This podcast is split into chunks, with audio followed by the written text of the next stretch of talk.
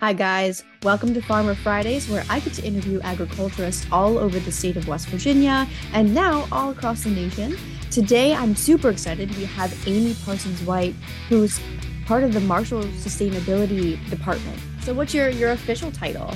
I'm the sustainability manager sustainability that's amazing. So if you can't tell that's what we're going to be talking about today is the sustainability department at marshall university the different programs that they're involved in. But first before we get into all of that craziness tell me a little bit about you.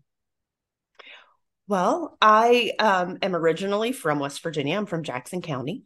Um, and um, I have a master's degree in biology with an emphasis in aquatic toxicology um, which led me on a crazy kind of path to get here.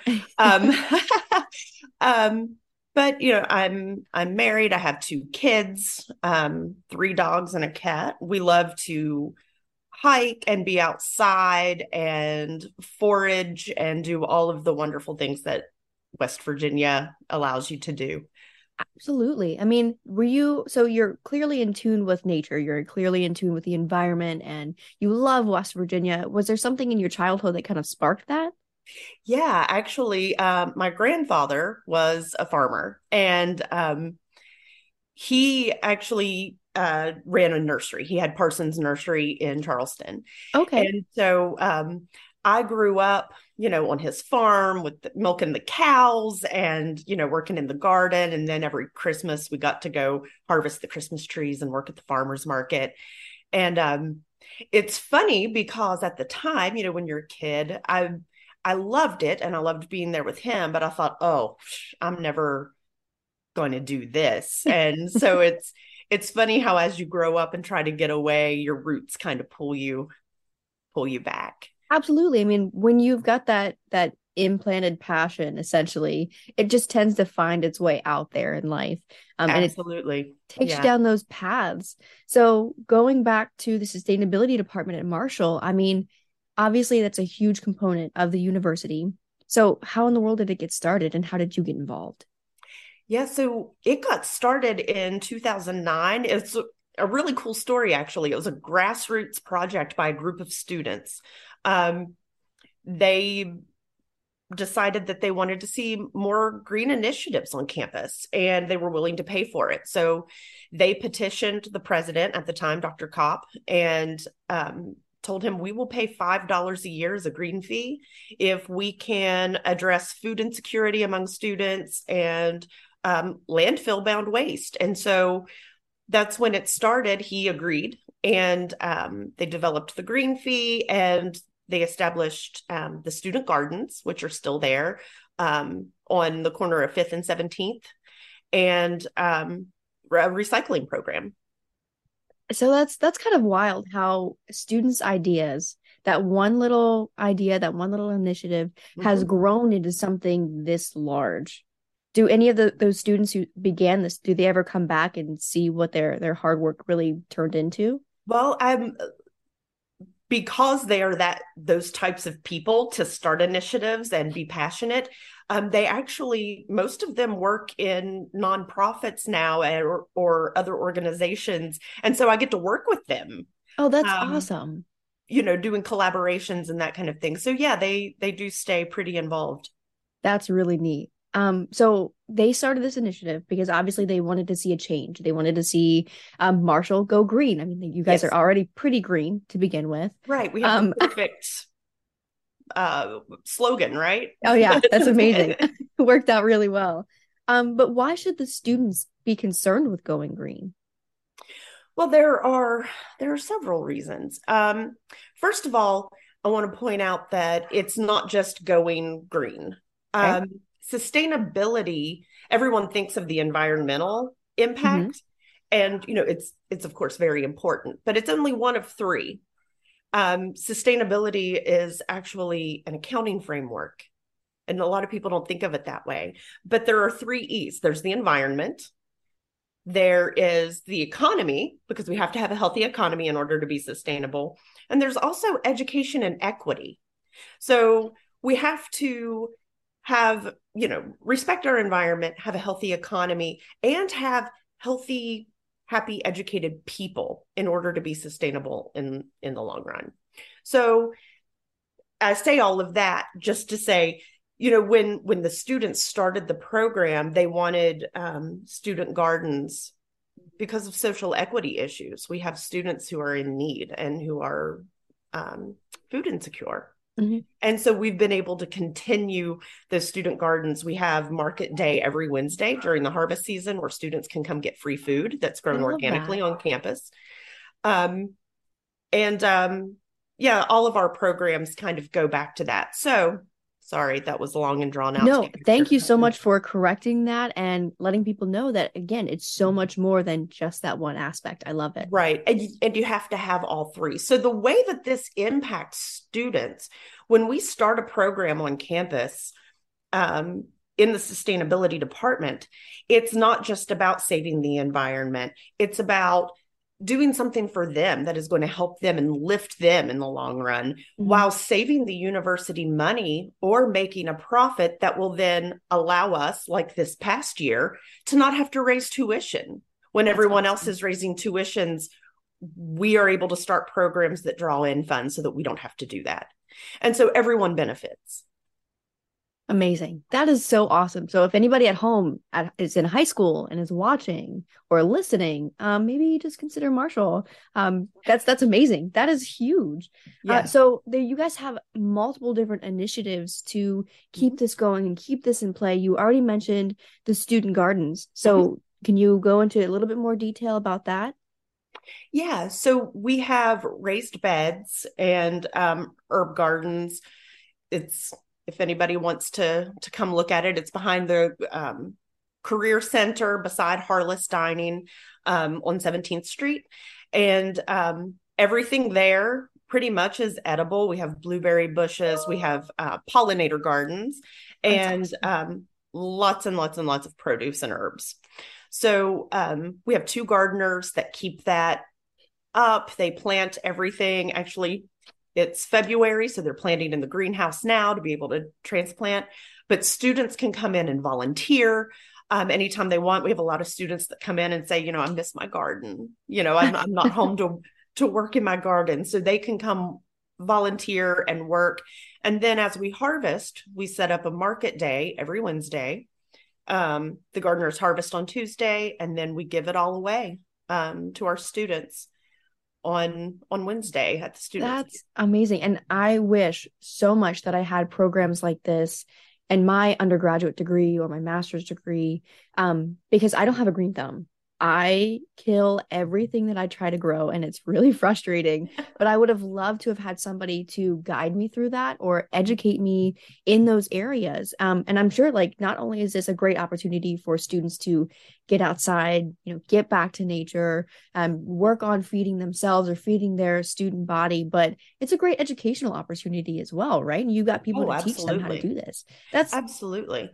Um, and we even hold little workshops. Our gardeners will hold workshops and teach students how to grow plants in their dorm. So we have students that are growing basil and you know different herbs and um, even patio plants. So students that live in apartments, you can get a five gallon bucket and grow tomatoes and cucumbers. Um, are you sure? Can I just can I enroll today? Because absolutely, I would absolutely. Now you also have another way to sustain or pardon me to stay sustainable. Um, and that's your thrift store. That's yeah. also a huge initiative too, right? Yeah. So um we were noticing we we track all of the waste haul on mm-hmm. campus. Mm-hmm. And um so we were noticing during move out, you know, waste haul just goes through the roof. Um, and so I contacted housing and we partnered on the Marshall University thrift store. So, um, housing started what's called a green move out. So, as students move out now, instead of throwing everything into a dumpster, um, because pretty much, I mean, we were all students. I get it. Something won't fit in your car, so you just leave it. Yeah, yeah, um, I get that. And so we were seeing, you know, they were complaining about seeing mini fridges and microwaves and TVs going into the dumpsters. Wow. So um, they started a green move out so that students can donate instead of throw away. And then on our end, we started a thrift store that um, is very student friendly. We have reusable bags that you purchase when you come in. The first purchase is $3 and you can take whatever you want. It doesn't have to fit in a bag because obviously you can't fit a mini fridge in a bag. um, but when you return and you bring your bag back, it's only $1 and you oh, can take awesome. whatever you need. So we're making enough to cover costs, but then our students can come in and get whatever they need. And we we literally have everything. Tons of clothing, small appliances, school supplies, books. Instead of um you know selling their books, students will donate them so people can come in and get free books. Oh, that is awesome. Um and so it's it's really beneficial for our students. Um, and at the same time, we cut waste haul by 50% during our move out. Seriously? Like that's that's huge. Yeah, 50% of landfill bound waste is now going to the thrift store and back oh, to our students. Oh my gosh, that is amazing. Well, first off, congratulations. That is a huge accomplishment. Um, not just for you and your program, but for the university as a whole. Yes. Yeah. I, it, it's really huge for our students and you know and of course we have as every university does we have students who are in need um, of course And so if we're contacted by student affairs or you know whichever entity contacts us and say we have a student in in need they don't have to pay we open the store up they can go in after hours if they want and just take whatever they need. So it's really there. It's not there to be a moneymaker. It's there for our students and just to reduce waste haul. I love that. And that really creates an awesome environment for the students themselves mm-hmm. because then everybody feels, I guess, accepted and complete and they don't have to worry. A lot of people think when it's time to go to college, they only think about the tuition expense, tuition right. and housing. Those are the first two things that always come up.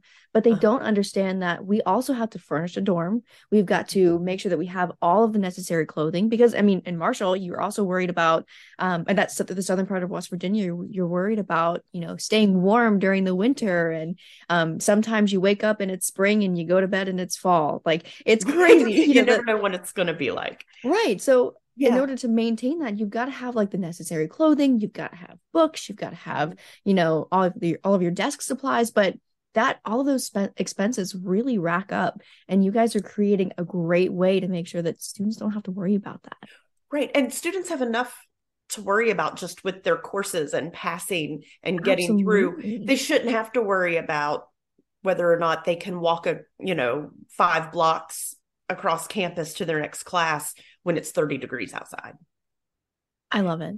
Um so yeah and I didn't realize how many students we had that were were impacted until we started this store. So it's been eye opening for me and for other members of the sustainability department to you know you never know what kind of circumstance is going to arise that someone's going to need immediate emergency help. Well, what a great way to make sure that your students are taken care of. I I couldn't be more excited about this. Um, but shifting gears just a touch, mm-hmm. I, there's one more initiative that I really wanted to to talk about because again, it's impacting your students, it's impacting your environment, it's creating, it's just creating a great wholesome environment for your students as well. Um, the composting mission, which is getting huge right now. I'm I think I'm invited to the grand opening, which I'm very yes. excited about. yes. um, so go ahead and go into detail about that one. So that is the initiative that I have been working on the longest. Um, we have just opened the first commercial compost facility in the state of West Virginia, which is it. really exciting. Right. Um, we are so the way it works, we're taking all of the pre and post uh, consumer food waste, office paper, cardboard, um, all of the lawn debris and we're able to digest it. So we have a, it's called an XACT bioreactor. Um, it's a giant drum that breaks everything down in six days from awesome. input to to finished compost. Um, and then we also have a worm bin. It's five feet by 40 feet and holds 50,000 red wigglers. And so some of the compost as it comes out will kind of rush it and take it out at three days, put it in the worm bin and let the worms finish it. And so we have castings and finished compost. That's really neat.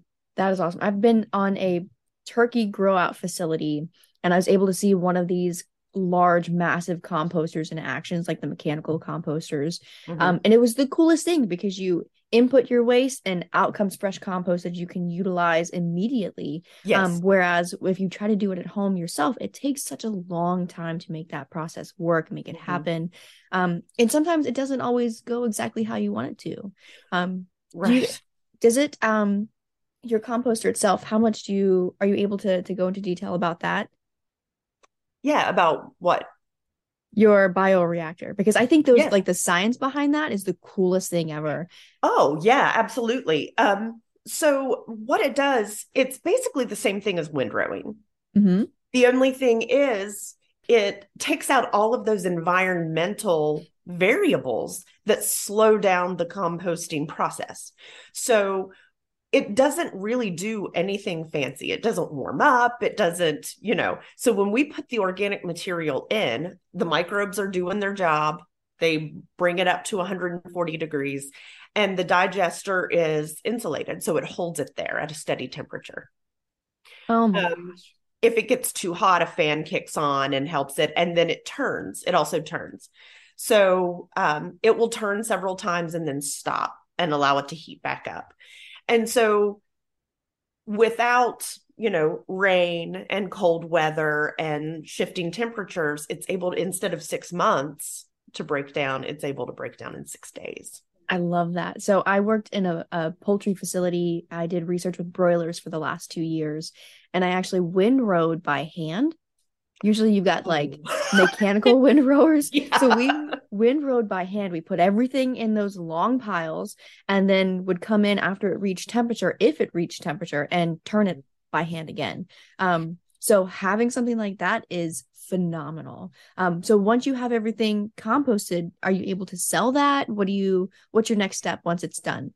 Yeah. So um we actually worked really hard. We worked with a couple state senators and some delegates in our region and um, changed the law because it was not legal. I don't want to say it was illegal, but it was not legal to sell post consumer compost in okay. the state um, or post consumer food waste as compost. Okay. Um, so I got all of the science together, showed how, you know, 140 degrees for six days. It's going to kill all the pathogens. It's safe. And we were actually able to put it into law. So wow. it not only helps us, but now what we're wanting to see is this go statewide. There's Absolutely. no reason we can't, you know, have composting across the state.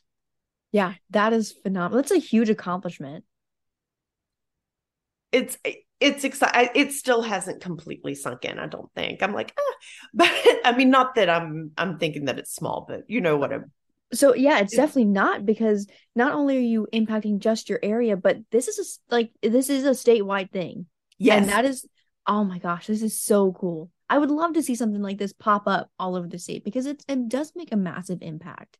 It really does. I mean, and on so many levels. So we're people say, you know, well, why why is compost important? Like who who cares? I get that a lot. And so I'm like, well, really, there we have limited landfill space. Mm-hmm. And it costs a lot to haul your everything to a landfill. Um, instead, we'll be taking it to our facility um, and turning it into something that we can sell for a profit. So you we're basically making money from our trash.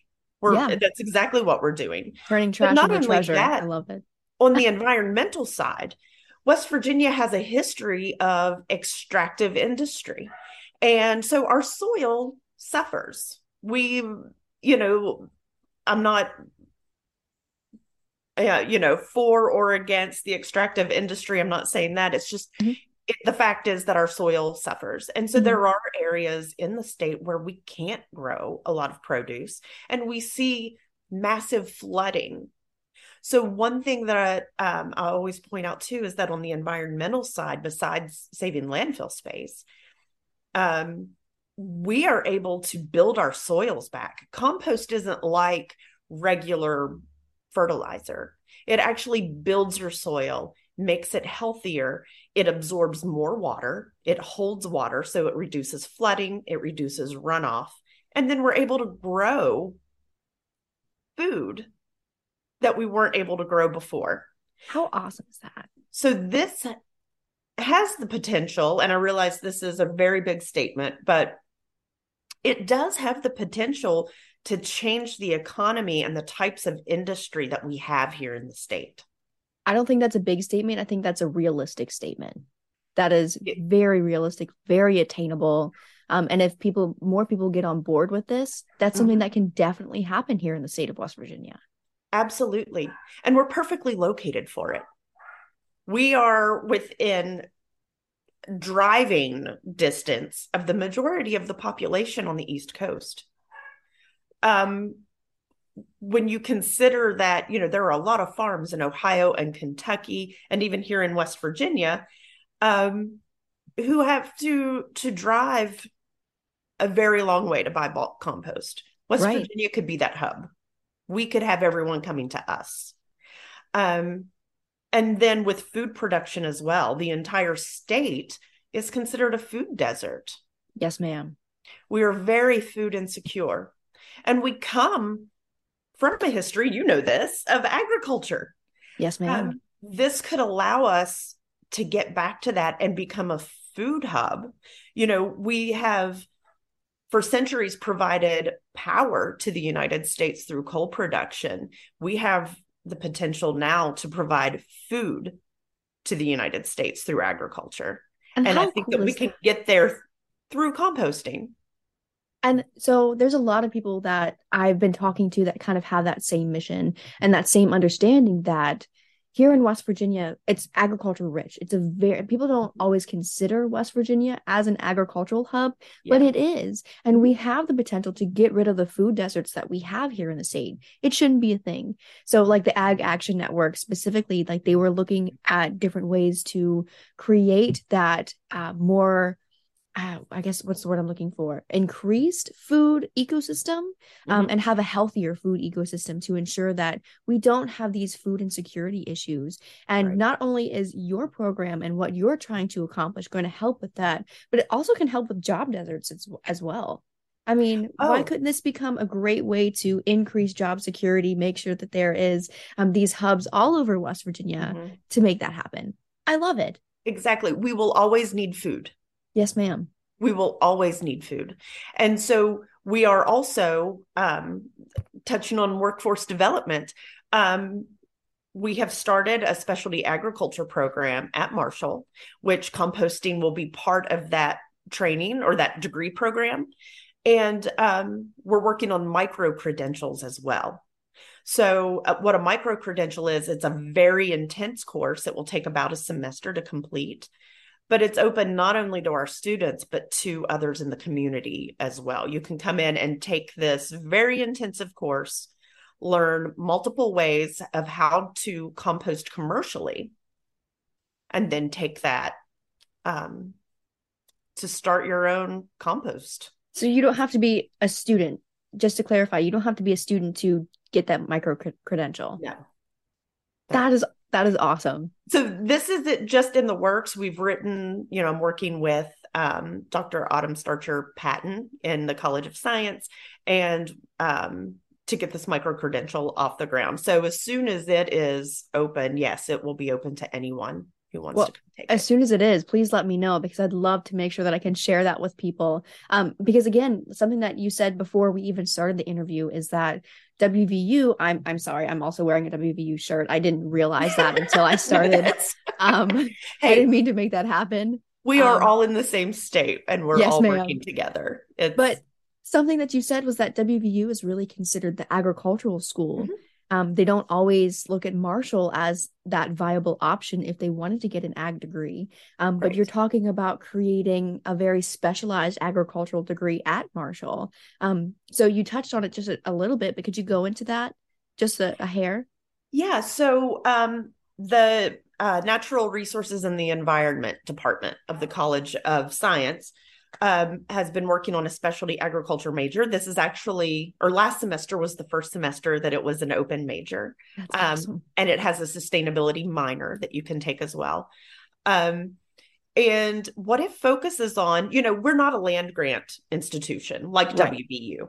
So um, we don't have, you know, the the large scale agricultural programs, but we don't want to compete with WVU anyway. So Mhm. We were looking at um, how we could complement. And so what we're focusing on is urban agriculture, small farms, um, things that you can do in small spaces, especially here in West Virginia. When you drive up a holler, you know, you have sunlight from 10 a.m. to 3 p.m. and you got to make it work and, Yes, you know, an acre of flat land. so, um, you know, what can we do with those spaces? That's what we were thinking about. And so that's where the commercial composting comes in. That's where hydroponic agriculture comes in. Um, and, you know, just different things like that. What can we do in our cities? A lot of our cities, though we we have smaller cities than most states, are still food insecure.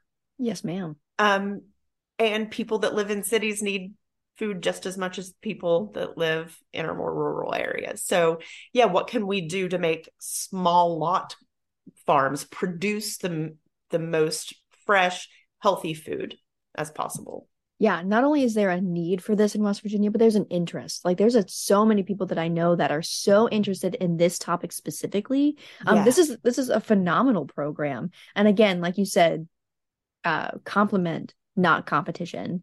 I Yes. love that. Moving forward just a little bit, this is a great opportunity for Marshall, for your community, for the students, and again, potentially the state. Um, but I love the educational side of things as well. Mhm. Um, so, what kind of educational opportunities or resources do you provide for the students and your community? So we do a lot of community workshops. Mhm. Um, we actually have one coming up on February 18th um, that people can come to at the the compost facility. Um, it's free and open to the public. Um, so we do a lot of that. We work with other nonprofits throughout um, the area, such as Unlimited Futures, which focuses on food security and entrepreneurship in the Fairfield neighborhood Okay. of Huntington. So, you know, we work and Coalfield Development. We work a lot with Coalfield Development because they do have a statewide reach. Um, uh, as far as on campus, you know, like I had said, we're we're working on the micro credentials that will be for both our students and the community. But then we have the the um, agriculture major, specialty agriculture. But I want to point out that it's not just for our ag majors as well. We're also working with um, professors in the College of Business to develop internships.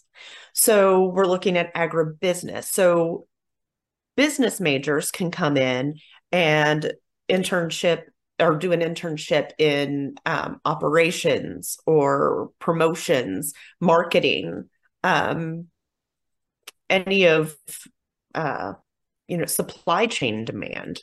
We have all kinds of. We're working on all kinds of internships to get people from all over the campus in and working That- at the, the facility.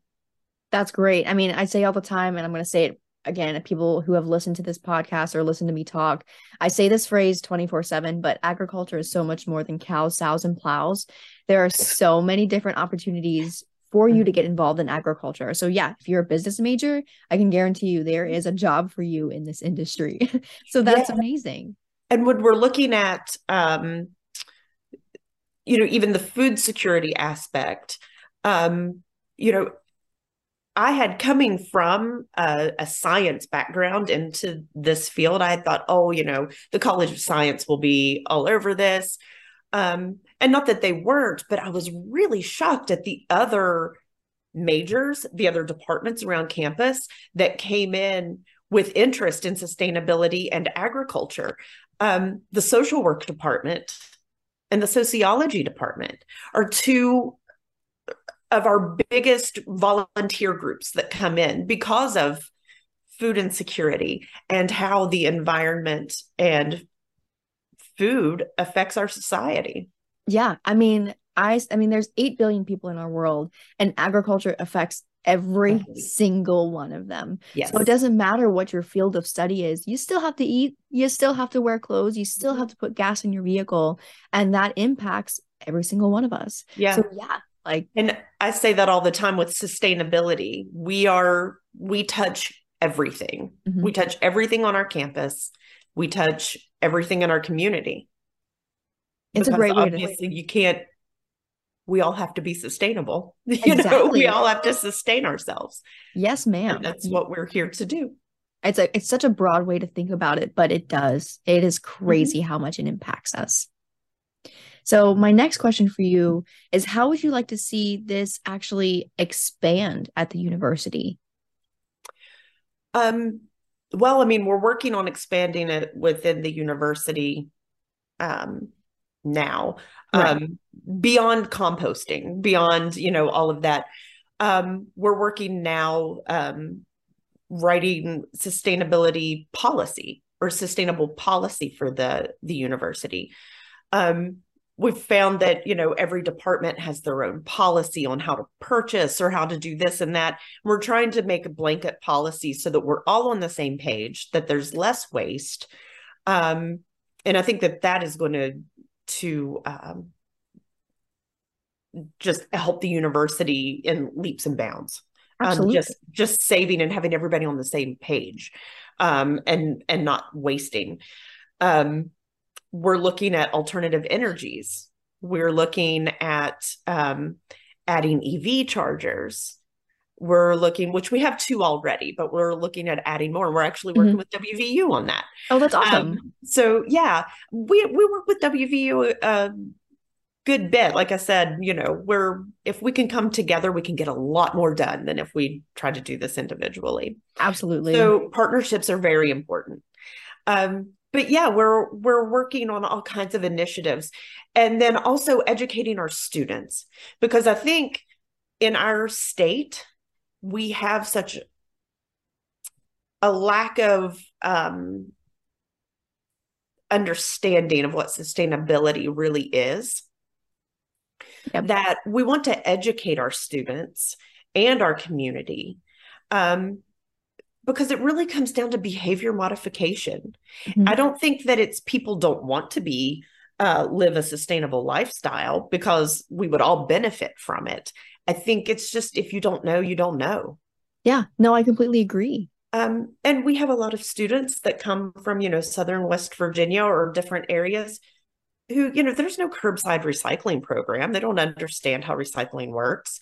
There's no composting program. You know, there's, we've lost touch with with being connected with the earth and our food sources and that kind of thing. And so that is what we're focusing on the most right now is educating our students the community on how you can live sustainably and how it will directly impact your life and make it better absolutely one of the, things that i tell people and i got this from a, a really great friend of mine and he said don't be afraid to be the needle in the haystack be that one person that makes the little change in your home because that does create a ripple effect. So, yeah, you might be the only person in your dorm who is recycling, but that's going to make a big impact because eventually other people will catch on. And yeah. then you can teach that to your friends, you can teach that to your children, you can teach that to your professors. So, be the needle in the haystack. Yeah.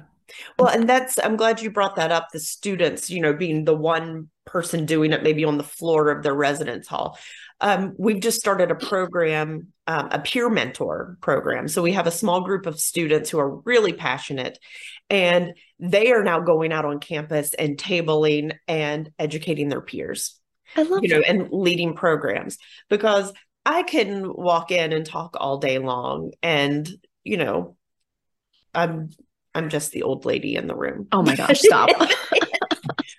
no, I mean, we all respond in a more positive way to our peers. Of course. And they have the way to communicate and to get that message across in a very meaningful way. And so I'm really excited that we have these students that are coming in and taking on that responsibility and that role to um, kind of I say preach the gospel of sustainability to their to their peers on campus. Um, it is making a difference. It's really making a difference.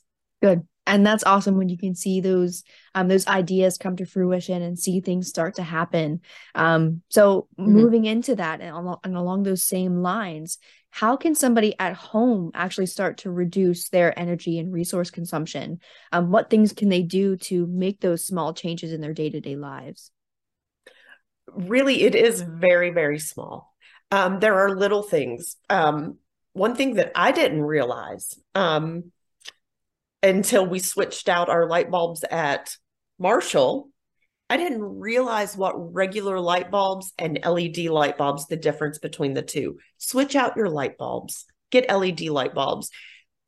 I am saving in my home probably $30 a month. Seriously.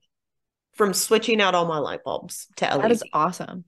It, it's insane. And it uses so much less energy.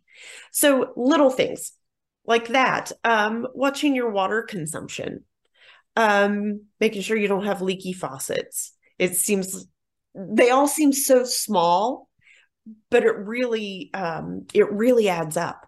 Absolutely. And the number one thing, and I will preface this by saying I understand that it can be very difficult. This is the one thing that can be difficult is minimizing single use plastic. Yes we are I, I can't emphasize enough the um, mountain of single use plastic that the world is under right now. And it will always be here. It never goes away. Even when you put it in the recycle bin, because of the way plastic is made, less than 10% of what you put in the recycle bin is actually recycled. Wow. So, what we need to do is just start moving away from single use plastics the good news is corporations are catching on to this and they understand this. And so you can now get a lot of things in aluminum or glass that you couldn't get before, both of which are infinitely recyclable. So if we can move away from single use plastics, that's that's a huge one too that you can do in your home. And it doesn't have to be all at once. Start right. with one product and move to the next for me specifically, I really tried to get rid of plastic water bottles. That was my biggest thing. I would buy, I swear, it was like a case or two a week. And yeah. at one point, I was like, this is insane. Why in the world am I doing this? So now I've got a ton of reusable water bottles and I make try to make it fun. I know this sounds so silly, but I get really cute ones so that yeah. I'm like happy to carry them around. I want to show them off, but it forces me to actually use that as opposed mm-hmm. to buying a case of water. And then something else, one of my friends, he hates using K cups because again, oh. single use plastics. So he's got um he's it's a reusable like coffee strainer. It looks like a little K cup, but you yeah. put your coffee in, you wash it out when you're done, you just reuse it every day. Right. Yeah, and they they now make reusable K cups. And it saves you money in the long run too. Yeah it's way cheaper to just buy your own coffee and fill that than to buy all these little K cups. Um, and actually, the the person that invented Keurig has come out and said that they regret that part. They weren't aware of the amount of waste that it would produce, I guess, and how Keurig would take off in popularity, and said that that's their biggest regret is the amount of waste that it causes. Wow, it's kind of cool. I guess. I, I, okay, cool might not be the the best word, but it's good that he is recognizing this. Mm-hmm. Um, and maybe they can come up with a better solution moving forward, and maybe change the industry as a whole. Right, and I know they are. They do make the reusable ones mm-hmm. now, so Keurig does. So you know the there are always options out there, and it might cost a little more to buy that reusable one up front, but it's going to be more efficient in the long run. Absolutely. Absolutely. So if you're listening at home, start with something small. Don't be afraid to try something small. Yeah. Um, and if you need ideas, how can they get a hold of you? They can email our department at B Marshall Green. That's B as B E Marshall Green at marshall.edu. That's awesome. Yep. And so I'll get that, and Carrie Nillis, our sustainability coordinator, will get that, and one of us will get back to you. Do you guys have a website or Facebook or Instagram? We do. We are on Instagram at B Marshall Green. Um, and we are on Facebook at Marshall Sustainability Department. Perfect. And what I'll do is when I post this, um, you guys can find all that information right in the post and you can click on those links. Um, it'll take you right to their page. So maybe if you're a student, you can be, you know, you can find that information right then and there if you're interested. And of course, that email address was talked about right in this podcast. So shoot them a message if you have questions or you're interested in becoming involved. Um, now, something that, okay, I'm to kind of change gears a little bit again here. Uh, I talk about this all the time when I am speaking to a female agriculturist. Mm-hmm. Historically, agriculture is very male dominated. Um, talk to me about your experience as a woman in this field and if you have any advice for future female agriculturists. Yeah. Um, I think it any male dominated field can be challenging or intimidating of to, course. to get into. Um, I've switched from one male dominated industry, which I worked in aquatic toxicology, over to another in, in, sustainability and agriculture. So I've been dealing with this for a while. Um, the advice that I would have for women going into it is number one, know who you are, know what you know, and be confident. I love that. Um, you know, just because something is male dominated doesn't mean that there isn't a place for us. There yes, definitely ma'am. is. We are needed. And um you know, just know who you are. Go in with confidence and don't let anyone ever talk you down. Don't let anyone tell you that you don't know what you're doing just because you're female. And you know, that being said, not every male is going to do that right. to you. Um, but it can be discouraging. You can have 50 men in agriculture root you on, but it just takes that one. I know. Comes in and is condescending and um you know don't let that get to you. That's a reflection of them and not you. You s- stand tall and confident. Yeah, that's perfect advice. I love that so much. And um, again, I talk to a lot of people about this and I tell them all the time, please just stay persistent. So yes. regardless of it's a if it's a, a man or woman who is telling you you can't do this or mm-hmm. you know you are or they are condescending towards you um stay persistent in that because that one person shouldn't devi- define your your future or stop you from reaching those goals so persistence right. is key in this situation well right and you know like you just said whether it's a man or a woman you'll have a lot of naysayers in anything that you do. Yes, if ma'am. you come up with a novel idea or something that's never been done before, you will have naysayers. When I said I wanted to start a compost facility at Marshall University 4 years ago, when I started researching this, I had people laugh, laugh out loud and say, "You're never going to that's never going to happen." People have tried before, it's failed, it's not going to happen well, I didn't listen to them. I'm not very good at taking no for an answer. So, you know, I just kept going. And um, I it, never got to a point, even when we were struggling and COVID hit and things came to a complete standstill. Um, it never got to the point where I thought, okay, maybe I do need to quit. Because certainly you need to know when it's not going to work and you need to yeah.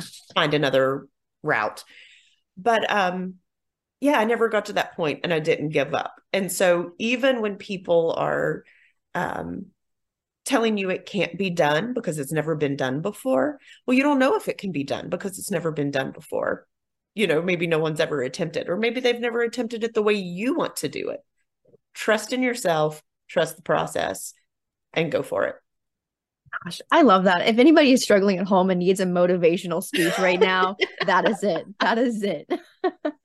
Thank you so much for sharing that story. Oh, you're welcome. So I've got- I, want to I want to have as many young people in West Virginia inspired to go into agriculture or any type of entrepreneurship that will bring workforce development and economic security into our yes, state. Ma'am. And that actually leads me perfectly into the next question. And it's really about the future of agriculture. You know you are inspiring people to get involved in the future of agriculture. Um, so my favorite speech is from E.M. Tiffany and it's the ffa creed. Yeah. And that begins with i believe in the future of agriculture. Mm-hmm. so why do you believe in the future of agriculture? I believe in the future of agriculture much like E.M. Tiffany um, wrote in the poem because it's you know i believe in the leadership um, in agriculture from ourselves. I believe in our ability to work and become self sustaining and to provide for our neighbors. I believe in um, our ability as West Virginians to be that leader. Um, and I think that we can do that here in West Virginia. I think that agriculture um, really, I mean, we've touched on it in the conversation, it affects every single person. Um, and so I believe in the future of agriculture here in our state because we have the ability and we have the people that are willing to put in the work, learn new processes, become innovative, look at, you know, maybe hydroponic agriculture in areas where we can't grow in the ground. Um, compost facilities. We have that ability as West Virginians to move forward and develop an economy and a solid um, economic infrastructure in our state. I don't know Perfect. if that answers your question. That does 100%. I love that. You know, you are so passionate about your program, you're passionate about sustainability and agriculture. And more importantly, I think you're passionate about the people of West Virginia and the future of West Virginia.